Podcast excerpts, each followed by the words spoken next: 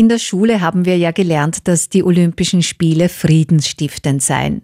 Und auch heute wird immer noch darauf hingewiesen, dass diese Sportveranstaltung der Völkerverständigung dient. Die These vom unpolitischen Sport war eine der größten Lebenslügen der olympischen Bewegung von Anfang an, denn im harmlosesten Fall inszenieren sich Politiker von Veranstalterländern, wenn die Olympischen Spiele dort stattfinden. Wir kennen das ja auch bei Skirennen in Österreich, die malen sich auf die Wange rot-weiß-rot die Nationalfarben.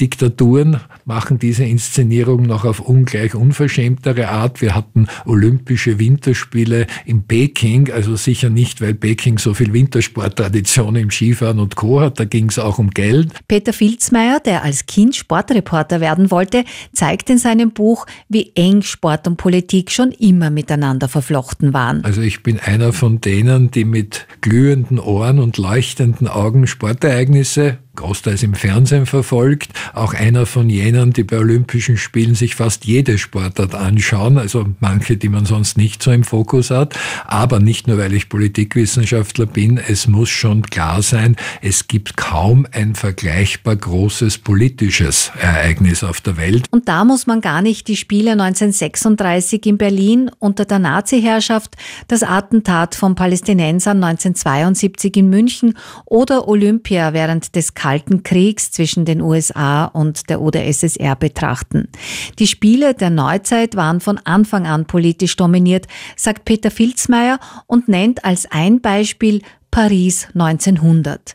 Diese Spiele waren vom deutsch-französischen Konflikt geprägt. Die deutschen Sportler wurden in Kasernen untergebracht was vor dem Hintergrund deutsch-französischer Kriege schon etwas seltsam war. Und dort waren aber die Quartiere für die deutschen Sportler mit Fäkalien und Urin verunreinigt. Das hat widerlich gestunken. Auf den Wänden waren übelste Beschimpfungen aufgeschrieben und so weiter und so fort. Und natürlich haben auch, muss man auch sagen, Medien begleitend das so berichtet, als wäre das ein Länderkampf und nicht friedliche Völkerverständigung.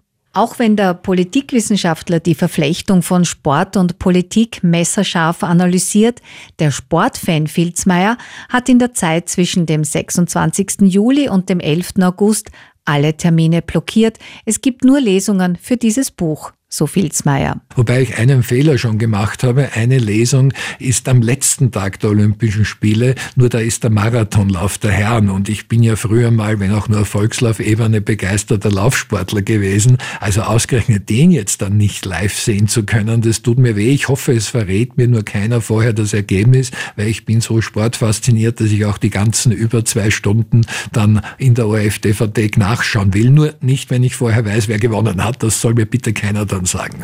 Olympia, die Spiele als Bühne für Sport und Politik von Peter Filzmeier ist im Brandstätter Verlag erschienen.